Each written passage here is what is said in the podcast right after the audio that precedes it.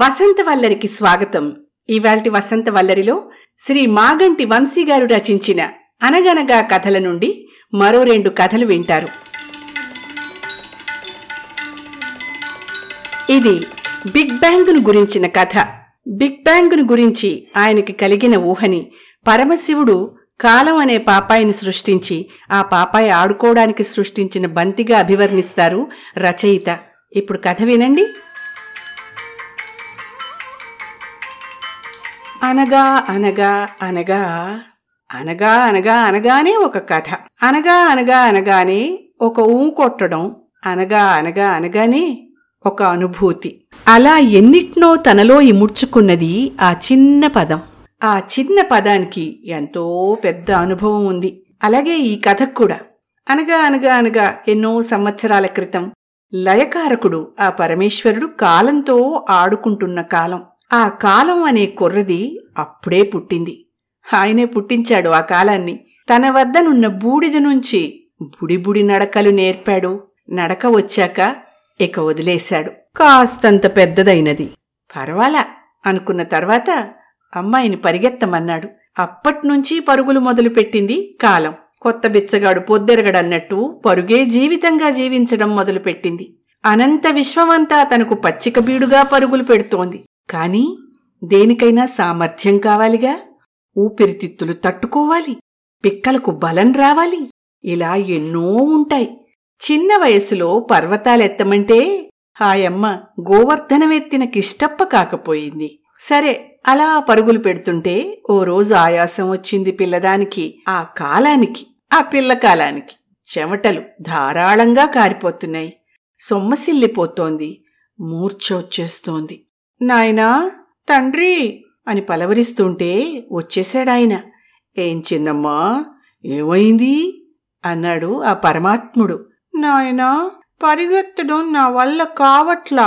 ఇహ అయిపోయింది, నా పని అయిపోయింది అని ఆ అమ్మాయి నీరసంగా విన్నవించుకుంది. హోస్, ఇంతేనా మహాదేవుడి బిడ్డవు? ఈ కాసింత దానికి అలా అలసిపోతే ఎలా? సరే, నీకొక బంతి ఇస్తా, ఆడుకుంటూ అలసట మర్చిపోదుగానివి అని ఒక బంతి ఇచ్చినాడు. బంతి చూడగానే పిల్లదానికి కాసంత హుషారు వచ్చింది. ఆ హుషారు చూసి ఇహ పర్వాలేదులేనని ఆయన పనిలో ఆయన పడిపోతూ ఒక సావధానపు మాట చెప్పినాడు. అమ్మాయి, ఆ బంతి కింద పడకుండా చూసుకోవాలి. హుషారున్నప్పుడు అందరూ తలలు ఊపేసినట్టే ఆయమ్మ కూడా తల ఊపినది. కాని ఎందుకు తల ఊగిందో గుర్తులేదు. ఆటపాటల్లో పడిపోయింది. అనంత విశ్వంలోకి విసురుతోంది. పరుగెత్తి పట్టుకుంటోంది. విసురులు, పరుగులు.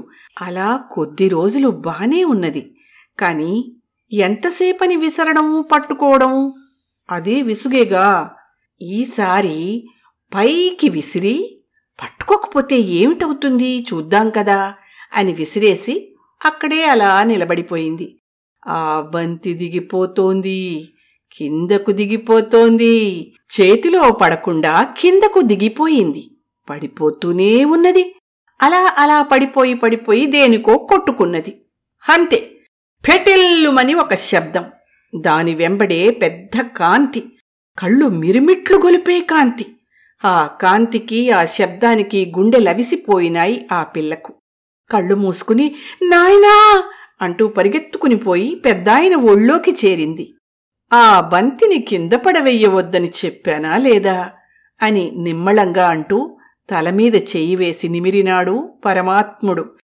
భయం లేదన్నాడు. ఊరట కలిగించాడు. అయినా ఇంకా ఆయన్ను ఖర్చుకునే ఉన్నది ఆయమ్మ. కళ్ళు మూసేసుకునే ఉన్నదని గమనించి, అమ్మాయి కళ్ళు తెరు అన్నాడు. కళ్ళు తెరిచింది అమ్మాయి. అంతా నీలం, పసుపు, ఆకుపచ్చ, నవరత్నాల రంగులు. కంటికి తెలియనన్ని రంగులు కనపడ్డాయి. ఒక్కసారిగా ఆ అమ్మాయికి కళ్ళన్నీ విపార్చుకుపోయినాయి. అయితే పుష్పాలకు పట్టే కీటకాల్లా ఆ రంగుల మధ్య మధ్యలో నల్లని మరకలు.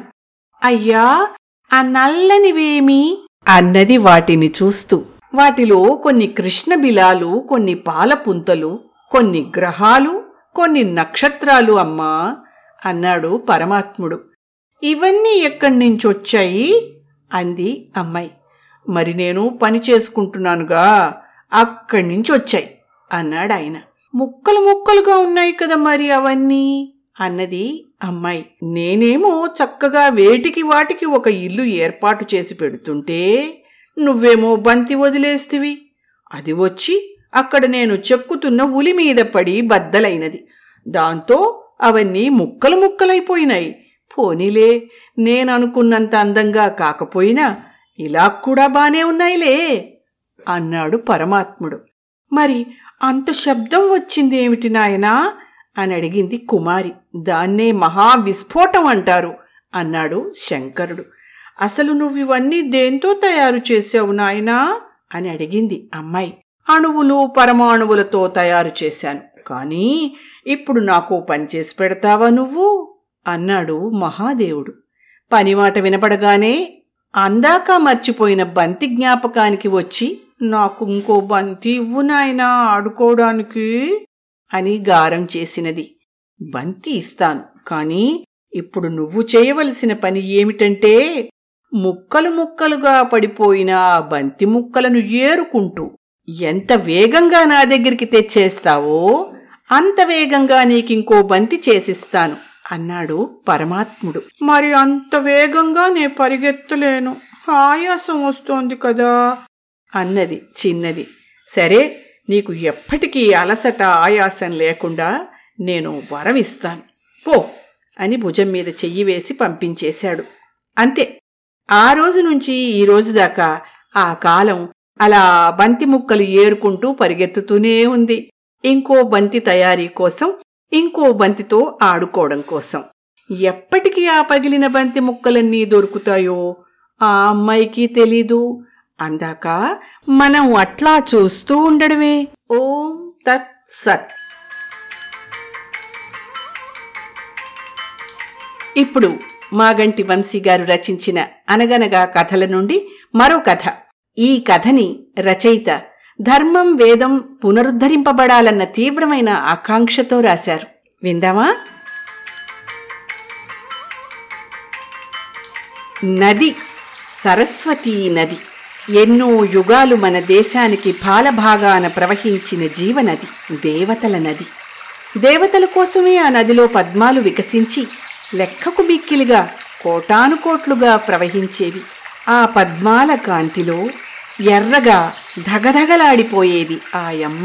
ఆ పద్మాలను తీసుకునిపోయి దేవతలు ఆ పరమాత్మ నివాసాలైన కైలాసాన్ని, వైకుంఠాన్ని అలంకరించేవారు. అదంతా వేదకాలం నాటిది. ఆ వేదాలు చదివే వారి స్వరాలు వింటూ వారి కంఠోద్ధృతిని బట్టి ఆ వేదంలో ఓలలాడుతూ ప్రవహించేది ఆయమ్మ. మంద్రస్థాయి వేద పఠనమప్పుడు మంద్రంగా సాగిపోయింది. ఘనపాఠీలతో ఘనపాఠిగా నడిచింది ఆయమ్మ. ఇంతలో కలివచ్చినాడు, యుగప్రవేశం చేసినాడు. తరువాత విదులు జడులు అయినారు. అమ్మ కూడా నెమ్మదిగా జడత్వాన్ని సిద్ధించుకొని. పద్మాలు ఏడ్చినాయి. అమ్మా, ఇలా అయితే మా బతుకు ఏమి కావలే అని ఏడ్చినాయి. తమలో తాము నలిగిపోయినాయి. కోపంతో మరింత ఎర్రబారినాయి. వాటి నలుగుడితో అమ్మ మరింత భీకర రక్తారుణ రూపము దాల్చినది. వేదాధ్యాయులలో కలి అనుచరగణం నిండిపోయినారు. లక్షల సంవత్సరాల మౌఖిక వేదం కొన్ని వందల సంవత్సరాలలో నాశనమైపోయింది.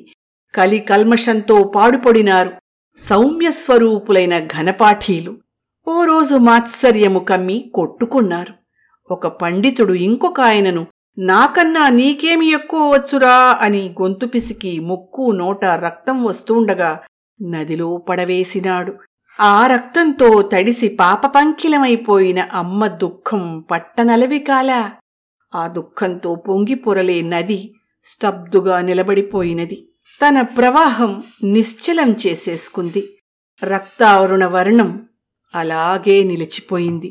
అది చూసిన అక్కలు యమున, గంగ సరస్వతిని తమ అక్కున చేర్చుకున్నవి.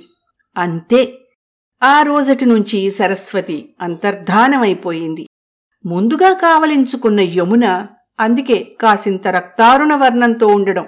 తరువాత కావలించుకున్న గంగమ్మ తన చెల్లెలి బాధను బయటకు, బయటి ప్రపంచానికి కనపడనివ్వనని తెల్లని నురగలతో తన జలాలను కప్పివేసింది.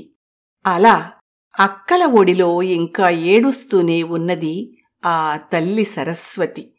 ఏనాడు వేదం పునరుద్ధరించబడుతుందో, ఏనాడు మరలా విధులు తమ ధర్మాన్ని నిర్వర్తిస్తారో ఆనాడే ఆ దుఃఖానికి అంతం. ఆ రోజే ఆయమ్మ మరల అక్కల ఆలింగనం నుండి బయటకు రావడం. అందాక దేవతలు, కైలాసం, వైకుంఠం ఆ తల్లి ఒడిలోని పద్మాల కోసం వేచి ఉండవలసినదే. ఓం తత్ సత్.